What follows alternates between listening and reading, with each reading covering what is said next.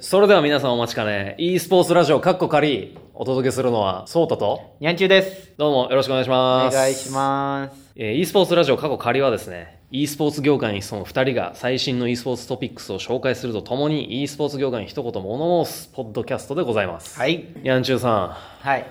最近なんかいいことありましたいやー、最近ね、いいことありましたよ。あったんですかありました、ありました。おお全然期待してなかった。どうあぞの。。ドラゴンボールファイターズをはいはいはい。練習し始めまして、今頃なんですけど。なるほどなるほど。まだタイトルは発表されてないみたいなんで、ほんまにあるかわかんないですけど、はいエボジャパン2019で、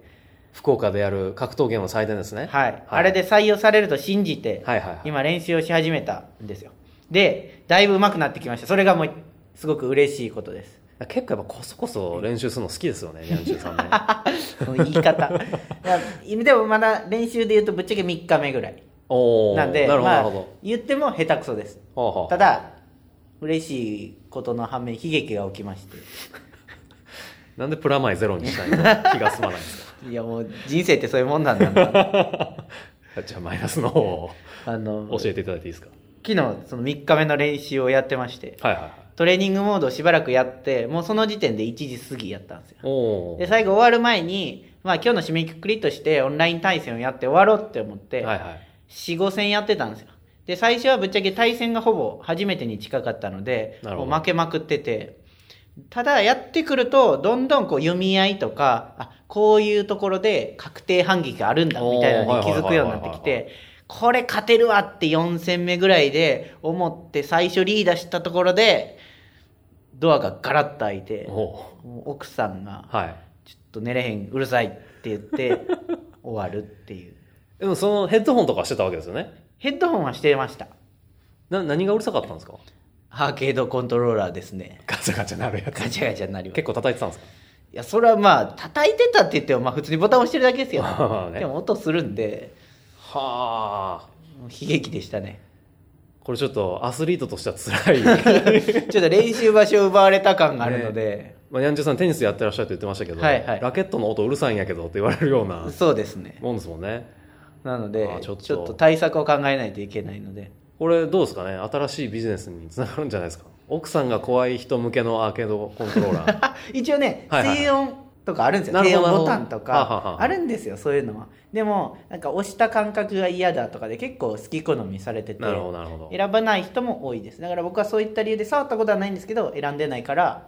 まあ音はするって感じですなるほどなるほはいどこのポッドキャストでもねそういう静音コントローラーとかはいいただければレビューします んでにゃっちゅうさんがねほもんうますごい生々しいレビューを 上げてくれるでしょうし、はいはい、手逃げ場ですな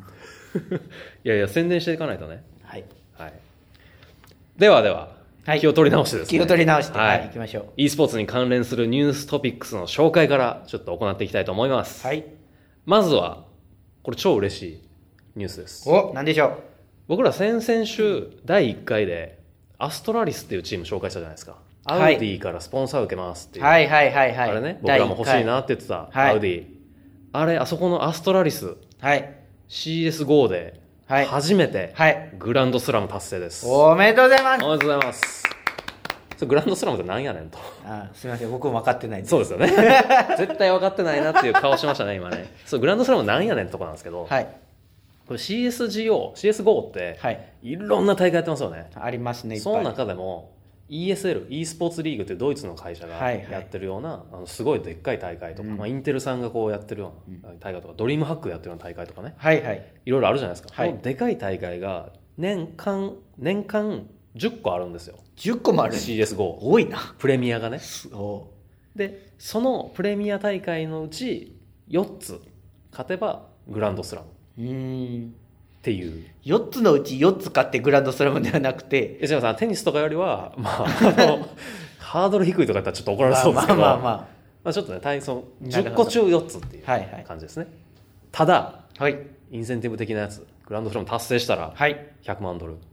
11億円ぐらいですかあ、違う、1億円ぐらい1億円ぐらい ?1.1 億円とかですね。 1.1億円とかですねぐらいですかね。入ると、入る美味しい。僕的にはもうちょっと欲しい確かにね、結構な、だいぶ熾烈な戦いそをうそうそうそう戦い抜いてこれなんでそう確かにもうちょっと欲しいっていう気持ちはあるかもしれないすぐなくなりますよ、チームメンバーで分配したら多分。 5人プラスまあコーチとかねでしょ ?1 人2000万も入らないわけですよ。そうそれでチームにも取られるでしょうから1000万入ったらいくらですかね、うん、辛い。うん、でも めでたいさあ、おめでとうごはざいます。おめいでとうございます。さらにですね、はいもう一個めでたいのが先週オプティックゲーミングと取り上げましたよね取り上げましたね。コール・オブ・デューティーとかのチーム、はい。マウンテン・デューと手組みますみたいなやつはい。あそこ、えー CWL はい。コール・オブ・デューティーワールドリーグ、はいラスベガスオープンでうん。優勝ですおー。僕らが取り上げたチームがダブルでこういう偉業を成し遂げるっていうね、すごい。何の関係もないけど。いやありますよ ありますよなんか市の市のブログとかあるじゃないですか、はいデスブログで、 あれの反対ですよ我々なるほど。はい e スポーツ関連のチームはぜひ我々に取り上げられるように頑張っていただいて偉そう。ちでょっもと、まはいはいうんオプティックゲーミングってこれって、あれですよね。じゃあ CWL のラスベガスのオープンって、はいはい日本のチームも出てたやつですよね。そうなんですよ2チーム出てま他したチームね。ラッシュゲーミングとリバレント、そベル、バーテックスう。バーテックスです名前間違いかけた。か噛みやがったが出てた大会で優勝したチームがオプティックゲーミングと。そうですうねーん。さすが人気チームというかやっぱトップをずっと走り続けてるチームなのではいはい。さすがだなという感じですね、うんちょっと試合内容僕見れてないんでうん、僕もあんま見れてないです。めでたいなと向いてたいですね。はいはい。では次のニュースいきます、はい。ジーズブレインお日本国内 e スポーツ市場の動向を発表2018年日本 e スポーツ市場規模は48.3億円と推定出た出た。ええ何ですか出たっていや、このニュースは僕はいはいは颯太さんに紹介されなくても、さすがに知ってましたよ。まあ、もちろんそうですね e スポーツに関係するものとして、うん。はいほう出た出たとはほーんっていう。トゲあるトゲあ る何何が本音なんですかあ、そうなんやっていう。いやそうですなんでって聞いてる のにずっとはぐらかし続ける e スポーツ業界あるあるですねこれねなん理由を聞こうとするとすごいはぐらいや、かされる答えますよ、答えます、答えます。 なんかこう、数字で出て、こう伸び率がこう13倍みたいななんか、はいはいはいなんか書いてあるんですけど、やっぱり、まだまだやなっていう、こもっと言ってほう、しうい、ん、だって、言えば50億弱でしょはいはい ?50 億弱の市場規模ってもう全然じゃないですか、ぶっちゃけ言ったら。どれぐらいですかたわしとかた たわし、どうなんでしょう。調べてみないとわからないですけど、はいだって、市場全体で50億弱ってことでしょそうですねそう。そうですね例えばなんだ僕らが僕らがっていうか超えたいところとしてはいは、はいはいまあ、J リーグとか野球とかにも負けないうんうんうんうん競技になってほしいわけじゃないですか、はい LOL とかレインボーシックスとかが。って考えた時にこうじゃあ J リーグの売り上げ全体でいくらですかみたいな言われた時にもはやも比べるような数字ではう、ないそうしかもこれは e スポーツ全体の数値ですよ。はいはいはいタイトルごとじゃなくてそうそうそうそっうてことですねいろんなゲームを組み合わせて合算してこの数字っていうのはねだから決して小さいしょぼいなって言ってるわけじゃなくてこの数字を見てこう自分を戒めるようにはいもっとでかくせないかんなと思ってほーんって言ったんですなるほど 結構思ったより深い保温だったんですねあ そうですそうですまた適当なこと言ってるわと思ってましたけど ひどいはいこれからも我々もねはいこの数字を見て慢心するのではなく頑張っていきたいなというはい数字ですね慢心ではなく邁進するということでお座布団イエうーん取り上げかな はい、では次のニュースいきたいと思います、ーイはい上海 e スポーツ連合お上海 e スポーツアソシエーションってとこですねはい e スポーツアスリートの登録制度を開始お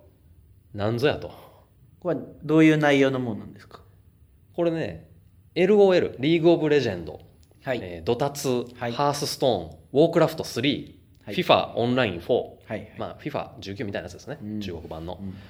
が対象となってましてこの5タイトルのプレイヤーで e スポーツ系のチームだったり組織と雇用契約がある、うんまあ、プロゲーマうんうんうんーの定義としてはですね、あの e スポーツ関連の組織だったりチームと雇用契約があり18歳以上のアスリートはいがこれに登録しなさいとこの12月に始まってはい来年2019年の1月に終わるうん登録が終わるからそれまでにみんな登録してねっていほううほうほ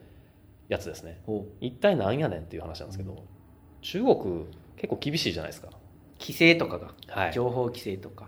フォートナイトがバンされたり、うんパブ G がバンされたりみたいなこともいろいろあった中で、はいいや政府としてはおそらくですけどちょっと情報が少ないので何ともなんですけど、はい政府としてはおそらくそういう e スポーツで動いてるお金とか e スポーツに関わってる人間とかをこうコントロールしたいのかなっていうような感じですね、うんうんやっぱゲームって結構向こうだとセンシティブな、えーコンテンツなのでうんそれに関わってる人どういう人なのかなっていうのをちょっと把握しておきたいリスト化しておきたいからこういうことをしているのかなとうんだからタイトルも、えー中国の中国のというか上海のですね政府がおそらく認めたであろうこういうタイトルうんが入っているのかなうとーいんう形ですね、まあ、ちなみに LOL も一度警告を食らってるっていう話はちらっと聞きましたえけど、ー、そうなんですかフォートナイトパブ G がバンされて LOL とオーバーウォッチが一度警告を食らってるうーんただまあやっぱり人気を考えればい LOL とかは、うんあの含めておいて含めておいてしかるべきなのかなっていうような形ですけど、まあ、ちょっと変わったニュースかなとうーんだから日本だとあれですよねプロライセンス制度みたいな形で選手登録したりとかっていうのもはいあはいりますけど、あれってそもそも、えー、と賞金がでかすぎるから、うんそれをもらうとなんかねいろんな法律に引っかかるとかうんぬんとかでああいう制度をやってますけど、い賞品賞金がすごい出るような国でも、うんまあ、こういうふうな制度っていうのができるんだなあっていう、うん面白いなあっていううんニュースですねなんか好きですよねこういう組織ができて制度ができて、やっぱ政府は管理したがりなとこありますよねどこでもうねん、多分コミュニティからはちょっと反発あるんだろうなって感じですうね、んうんどこでもそうだと思いますけどねこういうふうに変にじゃあ登録されてない人はどうなんだみたいな話がねあると思うのでまあこれは注視していきましょう、はいちょっと続報が気になりますそうですね僕もちょっとこちらアンテナ張っておきます、はいでは次のニュースはいいきたいと思います、はい SMBC コンシューマーファイナンスはい、 20代の金銭感覚についての意識調査2018を実施、うん、 e スポーツのプロを目指そうと思える年収額はいというのが平均2282万はいはい20代前半の男性では3232万おどんだけもらうねんって いうね Y の何倍やねんっていうそれはまあ普通のサラリーマンでなかなか到達できる金額ではないですねちなみにやってみたい e スポーツはい、タイトルナンバーワンはシューティングゲームうん上達にかけられる金額は平均5163円はいはいまあ、こっちがあれですよねあのー他のメディアさんとかで取り上げられてたトピックスですよねそううですねん、月額ですね月額5000、えー、5163円はいはいぐらいだったら上達にかけてもいいかなみたいなのが、いろんなメディアではいいろいろと取り上げられたかなと思いますけど、はい、はい、とはいえとはいえ僕が注目したいのは年収こんだけでうんどないやねんっていうまあどうなんでしょうねえこれそもそもはい20代ではいこんだけもらってる人ってどんだけいるんですかねゲーマーじゃなくてね通常の20代でこの金額がもらえる人ですそかうそうそうそうそういやそれこそプロスポーツ選手ぐらいじゃないですかね、はいはいはいはいはいおそらくサッカーとか野球とかでこの年収に到達するんじゃないってうんいううんことですねうん普通に働いてるサラリーマンはありえないですねなるほどなるほど自分で起業してる社長さんとかだったらありえますけどただそう今の話を受けると意外と若者からのそのなんていうかいやこれぐらいもらえるでしょみたいなイメージってうん普通のアスリートとあんまり変わんないのかなっていう感そじうなんでですかすねねだってプロアスリートなんだから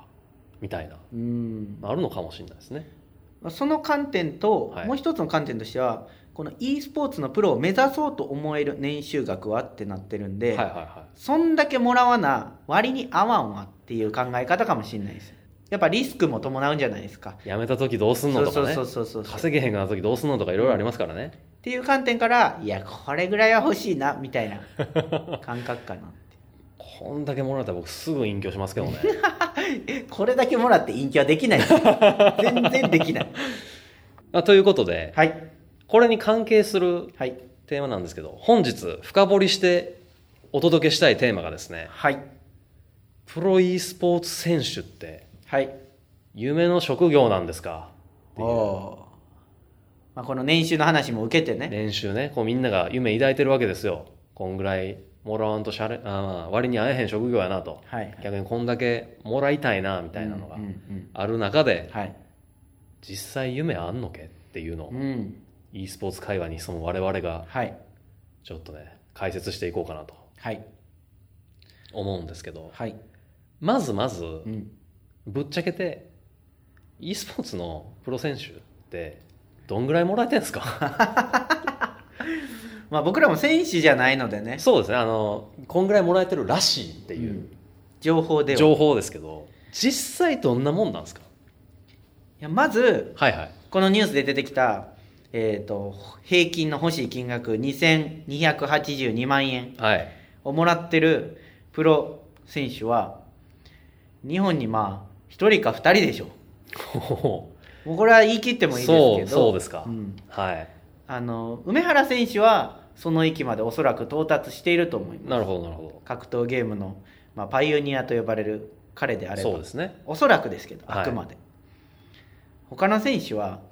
絶対到達してないですおおこれじゃあじゃあですけど普通に例えばあ大学卒業してはい22歳で新卒で入りました、うんまあ年収まあ多くても多分300万とかはいはいぐらいかなと思いますけど、はいそこに到達してる人ってプロゲーマーの中ではどれぐらいいるんですかうーん少なくともそれよりは普通のまあ同年代の人よりはちょっともらってるかなぐらいのうんうんうん人たちってまあこれはまあ業界の中での情報ですけどはいはいぶっちゃけ半数も絶対いないですねおーいわゆるプロゲーマーと呼ばれてる人の中うでんそれなりに収入をそう得ているっていう方はそんなにいないいないおそれは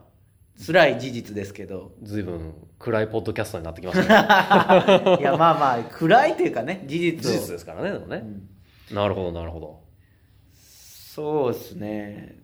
どれくらいもらえてるか金額自体は僕らも分かんないんですけど、はいはやっぱりこう聞く限りはいほあの仕事しながらううーんプロ選手やってますとか、普通の仕事をしながらってことですね、うんバイトしながらはあはあはあみたいな人の話も聞きますおしおそういった意味でその現状の収入っていうのは、まあ、正直期待できないんじゃないかなって思いますーねなるほどなるほどだってさっき言ったように2018年の e スポーツ市場が48億円なわけですよ、うんうんうんこうプロ選手って呼ぶ人を仮に今こう数えてみうて、んはいはいこういくらぐらいって積み上げていったら絶対こんなん48億じゃ収まらないですよ、まあまかないきれないもっとバーンって みんながそれ平均以上もらってたらねはいはいはいはいもっとでかい市場規模のはずです、そうですね、うんそうですねそれほどお金が回るのであればなのでまだまだ、まあ、現状としては厳しいんじゃないかなっていううんまいわゆる本当にトップの人があうんこれぐらいもらえてるだけで、結構厳しい経済状態の人も多いんじゃないかなっていうような感じですかね。はいでちょっと疑問なんですけど、はいお金ってうんどういう時にもらえるんですか、e スポーツ選手ってな給与形態というかはいはい何やった時に金もらえんの、うん月でもらえんの、はい大会かに勝った時に賞金もらえんの、うんで意外と知らない人多いと思うんですけど多いと思いますねで今おっしゃってたように副業やってる方副業というか並行して会社行ってる方とかもいらっしゃると思うんですけど、はいい、ろいろ給与えー給与形態というか雇用形態あると思うんですけど、はいどういうパターンがあるんですかチームによっても様々みたいなんですけども、はいはいあの一つもうすでに公開されてる情報では、はい、えー、とラッシュゲーミング、はいはいはい先ほども出てきましたはね、い、COD のラッシュゲーミングは、えーノートあの記事を載せられるブログサイトって言ったらいいですかまとめサイトブログと SNS の間みたいなやつですね、うん長いツイッターみたいなのところであのラッシュゲーミングの代表ウィキッズの代表西谷うららさんが、はいはい実際に書かれてるんですよねおおあのうちの給与形態はこういうふうにしてましたみたいななるほどなるのほをど過去含めて書かれてるんですよはいで現状は、えー固定給なしのおお YouTube 収益に対するインセンティブをつけて渡してあげますはいはいなので選手は YouTube の収益と会社からもらえるインセンティブで生きていけるように頑張りなさいうんうんみたいなうんうん仕組みになってるみたいなんですよねなんか言ったらストリーマー的なうんのを自分でやりながらちゃんと大会とかにも出てうん、インセンティブもらってっうん、ていうような形ってことですよねそうですねおーっていう形もあれば、はいはいはいあのいわゆる固定給は何ももらえませんおーその代わり賞金総取りですおーみたいなもう噂では聞いたことありますへえそういうチームに入ってる意味っていうのはおそらくあまり ないまあ看板背負って出れるのとあそうですねそうたチームでいることによってメンバーが集めやすいっていうのもありはいはいはいはいはいまはいあると思いますねまあ物品サポートとかもあるでしょうしね、うんうんそうですねなるほまあ固定でもらえてる人がほとんど少ない、はい、ほとんどおらんと思います、どなるほどうんうんうんあの LOL の有名なチーム、デトネーションフォーカスミはいはいはいはいーが一時期有名になりましたよねそうですね固定給の支払われるチームみたいな形で紹介されてすごく珍しいとかうん初めてだみたいな言い確か方にされてたところから考えてもそんなにまだ時間がめっちゃ経ってるわけじゃないのではいはあそこに追いついたチームってそんなにいないと思うんですよ。いおーじゃあチームに所属してるだけで月々いくら入ってくるみたいなところはほぼいないじゃないんじゃないかなっていうあーなるほどなるほどそれぐらい厳しいんじゃないかなっていう。でなんで給料が出てこないかって言ったらはい稼げてないからですよねシンプルに言 うと。だから選手としうてん稼いでんのかっていうはい、話ですね、で選手プロ選手の収入源ってはいはいスポンサーだったりうんグッズ、それから配信、はいはまあ、その他もろもろかもしれないですけど大枠はその3つとかになってくると思うんですいよ、はいでもそれほど大きなお金が回ってるかというとまだまだ回ってないんじゃないかなっていうのが一つ感覚としてありますなるほどそれ今のを聞いてると e スポーツ選手安定したその経済条件みたいなのって結構厳しそうな厳しいと思いますね感じしますね、ストリーマーやってらっしゃるそのラッシュさんでうんもはいストリーマーって人気商売じゃないですかそうですね、ちょっとしたさじ加減一つでうん全然お金入ってこなくなったりとかもしますよね、っなりますねて思うとすごい厳しい茨の道を歩んでんのかなってい厳うしいと思感いまじすしねますけど固定給もらえるにしたってそうやっていわゆる正社員みたいに例えばまあそこにいれば40年ずっと食わせてもらえますみたいな感じじゃないわけじゃないですか、まあそれはねアスリートですどかうらしてもそうなってしまう業績落ちてきたり業績とか成績戦績うんうん落ちてくると、もう来年からいらないよみたいなお話にうんなるわけですもんね、うん肩叩かれるというか、はいで今、はもらえてる人たちもはい、はいはいそこそこもらえてる人たちもいるのはいると思うんですよはいでもそれって結構投資の部分が大きいと思うんですよねああ今こう、まあ、その黎明期というかそうです e スポーツが成長してるから投資してくれる人が多いっていう、うんバックを求めないというかそうですねだから結論から言うと、はいだってゲームで買ったってお金1円も生まれないじゃないです か極論言ったらまあねそう賞金的なとかではなくてね賞金が一番分かりやすい分かりやすい直接的な収入だと思うんですけど、はいはいはいはいあのー安定しないですし賞金取れへんかったらのたれ死ぬってうんそれは現実的ではないですよねなんか僕プロゲーマーさんにお話聞いた時にですね、はい1位取ったらバコーン入るけどはい10位え1位あ2位3 4 5 6 7とかはそんなにみたいな大会よりははい1位取ってもまあそこそこしか入ってけえへんねんけど、うん2位3位4位5位もそれなりにこうグラデーションっぽくはい、入る大会の方が嬉しいみたいなことを 現実的聞いて結構割とトップ目のねうん選手に聞いてたんですけど、うんうんやっぱりでもプロで食っていく大会ではいその大会の賞金で食っていくみたいな方ってやっぱそりゃそうやんなっていう、うん夢はあるんですけどねその1位取ったらバコン入ってくるっていうのはそうですねそれやるまでがうんやっぱ経済的に厳しくなってくるとかありますからねなるほどでははい今うんこういう e スポーツにですね e スポーツ選手、はいになりたいなろうみたいな人たちを教育する機関みたいなの出てきてるわけじゃないですかそうですねぶっちゃけどうなんですか例えばですけど専門学校とかってはい本来だったら就職先めっちゃいいとこいっぱいあるから、うんここで技術学んでなんか入社前の言ったら研修みたいな感じではいやってでいいところに就職しようだからお金もらえるよねみたいなことだと思うんですけど、はい e スポーツの選手を育成する高校だったりはい専門学校だったりってのがちらほら出てきてるじゃなはいいですか、はいはいこれって就職先どうなんですかいえすげえ声出たな、就職先どうなんですかって聞かれたらはなくはないと思います、い、まあねうん本人が強ければって話ですよねうん、いやなんて言うんだろう選ばなければどこかに属するけ ど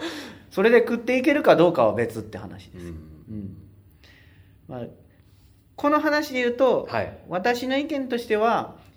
鶏卵になるんですけど、はいはい現状何考えてんのって思いますねおそれはそうおっしゃったように先就職先はいはいはだったいりはい活躍する先が完璧には整っていないまだこれから作り上げていくところっていうところもあるので本当に生徒を募集して安心して卒業させられるんですかっていうのは何考えてんのかなって思うところはあるんですけどまあでもそういう人たちがこう業界を盛り上げる人たちが増えることによって、はいはいまあ、業界自体に関わるパワーが増えるのでそれ自体はいいことだと思うんですけど、うんうんうんうんなかなか勇み足って言ったら怒られるけどやるなとなんか言ったらこれってプロサッカー選手とかプロ野球選手を育成する専門学校みたいなはいはい、感じってことじゃないですか、うん、ないじゃないですか多分そういうところってああ専門学校っていう意味ではないですねあ名門校とかありますよ高校とかね、あでもあのサッカーのクラブとかどうなんですかそのプロチームの下でやってあーはるいサユーッスみたいなカーねスクールみたいなのもあるんはいはいはいはでいでもあれって学校と別でああ行ってるわけじゃないですかその普通の一般教養みたいなのをはやりつつ、でもそれと並行してサッカー選手としてのキャリアを積むみたいなのがあるわけじゃないですか、うんでもこういう高校とかって、まあ、もちろんその一般教養の時間もあるでしょうけど、はいはいそれを多少ちょっとね、削ったりとかするんですかねうんまあカリキュラム上ゲームのことをやろうと思ったらね、うん時間取らないといけないですからっていうとちょっと厳しいような気はうん割と道が狭まるというかそうですねまあ専門集中特化って感じですよねうんうんうんうんっていう感じはするんですけどうね、んなんか今 e スポーツ選手の話してますけど、はい専門学校よく e スポーツの関連のスタッフさんだったりとかはね、いはいえー実況とかもあるんですかね、はいとかだったらまだ確かにああいうのって専門職ですし、うんああいうの技術を、まあ、どっかの会社に入る前に身につけて例えばイベント制作会社に入るだったりとか、はい e スポーツ大会運営の会社に入るだったりとかっていうのはすごい想像はつくんですよね、うん確かに専門学校っぽいなってはいはいイメージはつくんですけどアスリートを育成するっていうとちょっとまた毛色が違いますよねうんリスク取るよなって感じですそうですねそこに入学する子もそうですしそれを運営する学校もそうですしはいではですねはい一旦テーマに立ち戻ってはいプロ e スポーツ選手は夢の職業かはいっていうテーマに対して、はいにゃんちゅうさんスパッとどうですか結論まとめですね今日の、はえー、さっと言うならいはい夢はありますおうでも夢のような職業ではないと思ってますおー深い ちょっと疑問符がついてしまいましたけどちょっとこれこういうふうに言いたかっただけみたいなとこありますけ どちょっとご説明していただいていいですかうーんとやっぱり自分の好きなことをやってこう人から応援されてうんお金をもらってっていうのはすごく夢があるしこれから発展していく業界っていう意味でも夢はあると思うんですよ、でも現実は甘くなくてぶっちゃけ言うとさっき言ったようにサッカーとか野球って現状で言うとあのプレーの上手な人がお金をもらえるような仕組みがちゃんとできてきているでも残念ながら e スポーツの文脈ではゲームするだけでは生きていけないのが今の実情だと思いますうんうんうん強いからお金がすぐもらえるってわけでもないし賞金で食っていけるような世界でもないしということから、まあ、かなり厳しい世界かなと思うのでこれはあくまではいアドバイスではないですけどはいはいはい実際になりたいなって思う人に言いたい言うとしたら選手じゃなくて本気でそのゲーム業界で頑張れるって思ってるんだったらストリーマーの方が稼げますよって思います、なるほどね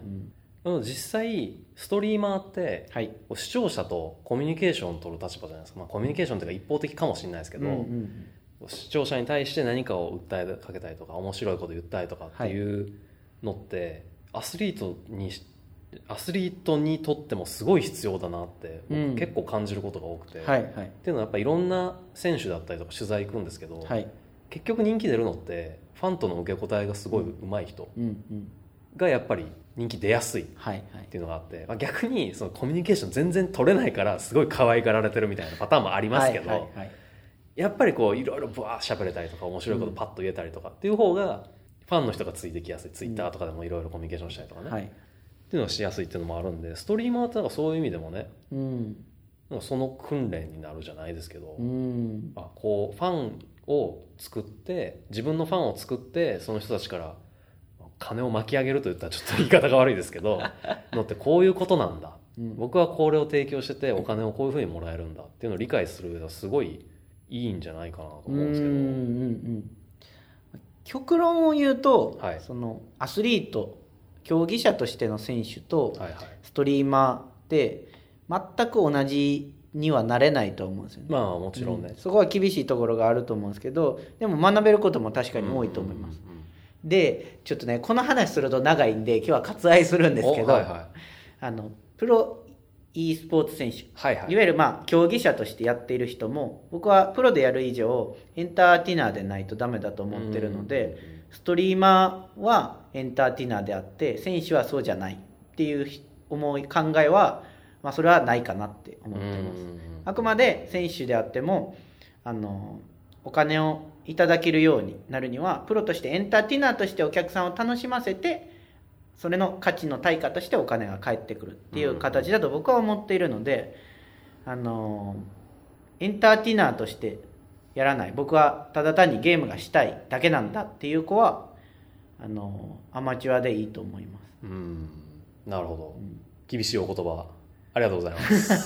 これはねちょっとまた話すめっちゃ長いんでもうこいれつぐらかのいにテーマに取っておきましょうそうですね、はい、なのであの戻るとあの夢はある職業だと思いますけど夢のような職業じゃないので、うん目指すなら覚悟した方がいいんじゃないかなって思いますなるほどなるほはいどわかりましたでは僭越ながらですねはい私颯太のはい結論もちょっと言わせていただきたいなと思うんですけど、はい僕はプロゲーマーっていう職業プロ e スポーツ選手っていう職業、はい夢しかないと思ってますおおただほ夢で終わる可能性も高い 似たようなこと言ってるやんけっていうねうそうで すねで僕としてはさっきまあサッカーとか野球とかのねお話もありましたけど、サッカーとか野球も結局稼げる人って超ごくわずかじゃないですかそうですねいやサッカー野球をやってる人口に比べうてんちゃんと稼げてる人ってはい超わずかじゃないですか、でセカンドキャリアうんぬんって話もうんそれってどんなアスリートにでもついて回ってくるはい話でで野球選手やってたけど急に肩叩かれてえこれからどうしていけばいいのみたいな人もいるわけじゃないでたすくかさんいらっしゃいますねそれって今の e スポーツ業界でも結構いろいろねうんある話でだからそんなになんかいや e スポーツは全然あかんから、うんうんもう野球の方目指せよみたいな 感じじゃないですよそれはそうですねうん割とだから僕はそういう意味では並んでるのかなっていう気はするんですようん確かにそのもらえる額は違うかもしれないですけど、はやっぱ好きなことを突き詰めてお金をもらえるってとこだけ見ればうん e スポーツもやっぱゲーム好きな子はねゲームでお金食いたいと思うんだったらそれはそれでいいと思うんですよね、うんだから夢しかないと思うんですけどはい、今までの話を全部総括するとうんそれでもやっぱり厳しい業界だと、うんもらえてもそんなにもらえないかもしれないはい金額が高くないかもしれないからっていうのを含めるとまあ夢見るだけで終わる可能性もめちゃくちゃあるとはい他のアスリートと同じでっていうところで僕がおすすめしたいのは、はいストリーマーなどではなくうんちゃんと勉強しようって いうね別のキャリアをちゃんと考えようってはいいはいうはいところは僕はすごい推したい、っはいていうのも僕がそういう生き方をしてきたからなんですけどおしてないですけどねーなんで嘘つ いいたやんでちす ょっとなんか経験者は語るみたいな方がいいかなと思ってらまあいろいろいろんな話あると思うんですけど他のアスリートとかでも野球だってサッカーだったりとか日本ではちょっとないかもしれないですけど、うん海外のアスリートの方とかって例えば弁護士資格持ってたりとか、はいはい医師免許持ってたりとかして引退した後は弁護士やります医者やりますみたいな人もいくらでもいるわけじゃないですそかうですねそういう自分が今やりたいことをやってられるけどでもこれはいつか終わるんだっていう認識があって、じゃあその時にどうするのっていう逃げ道を作っておくのってすごい大事だと思うんですよね、うんそれがもしかしたら e スポーツの関連のスタッフさんかもしれないですうし、んはいえー、と実況者とかねうんっていうような道に行くのかもしれないですしたまたま全然関係ない分野いや僕実は法律も好きなんで弁護士弁護士資格も取ろうと思ってるんですよみたいなすごいいいと思うんですよ、はい今時って例えばそういう資格とかもそういう資格持ってるだけだったらいくらでも人いるから何か別のことを別の強みを持ってないといけないみたいな言うじゃないですかはい今弁護士の話出てるんで言いますけど例えば弁護士だけじゃいやいくらでもいますよね弁護士はいただ e スポーツに強い弁護士ってはい言われると、おちょっと話聞いてみようかなみたいななるほどなるわけじゃないですか、うんなんかそういう掛け合わせられる強みって、はい今すごい e スポーツってあると思うんですよね、うん e スポーツに関わってる人がやっぱりまだちゃんと関われてる人が少ないからこはいそ、はいじゃあい医師なのかうんあとまあ眼科とかかもしれないですけどねはい医師なのか弁護士なのかはたまた全然違うなんかなんかのメンテナンスとかなのかはいわかんないですけどそういった何かと掛け合わせられるってすごいメリットがある職業というかはい業界だなと思うのでうんまあ逃げ道は用意しとけよっていうおおのが僕の結論ですいなんか今まで話してきた中で一番颯太さんが熱く語った感ありましたねや僕はもうキャリアに関してはめちゃくちゃ熱く語りますよ僕散々転職を繰り返してる人間なんでまあこの話題はちょっとな他でもまた取り上げてもいいかもしれないですそうですね、また改めてなんかいろいろ動きがあるかもしれないですしね、固定給また増えましたとかね、うんそういうチーム増えましたとか、いろいろあるかもしれないんで、そういう話題が出てきたら、また改めて取り上げれたらなと思うんですけど、セカンドキャリアの問題とか深いですからねそうそう、話し出すともうね、キリがないは僕も、はいあの大学でスポーツの勉強をしてたのでいリアルスポーツの方ですね、リアルスポーツの勉強ししてたので、もうセカンドキャリアの話ってもう山ほど出てくるんですよねおー論文とかもクソほど出てきまはいはすし、いはいはいそういった意味でこう参考になる情報もあるでしょうし、今僕らが抱えてる課題みたいなのももうちょっと話していったら面白いかなって気はしてます、うんうんうんうんはい、はいでは、語り尽くしたところで、はい本日はこの辺りではいおいとまさせていただこうかなと思うんですけども。はいヤンチューさんはあれですよね京都の人なんではいお茶漬け出したりほうき出したりしてくるんですよね出さないです京都に対するディスをやめなさい いややっぱこう大阪出身である僕からするといやすぐお茶漬け出してくるんやろうなっていう でも多分僕食べるんやろうなってい変える気ないじゃなういいやでも食べてから帰るんですよその出されたものはねやっぱり涼しいいやいやいやもったいない精神ですよまあ愛も変わらず我々美味しいご飯、はいアウディアウディ現生 お待ちしてますのではいあの仮想通貨でも大丈夫 ですあの僕お金じゃなくてもう大丈夫なんでえ何してもでうすかそんななんか体とかってことですか違ちうあのぜひあのこのポッドキャスト聞いていいなと思ってくれた人はツイッターフォローとか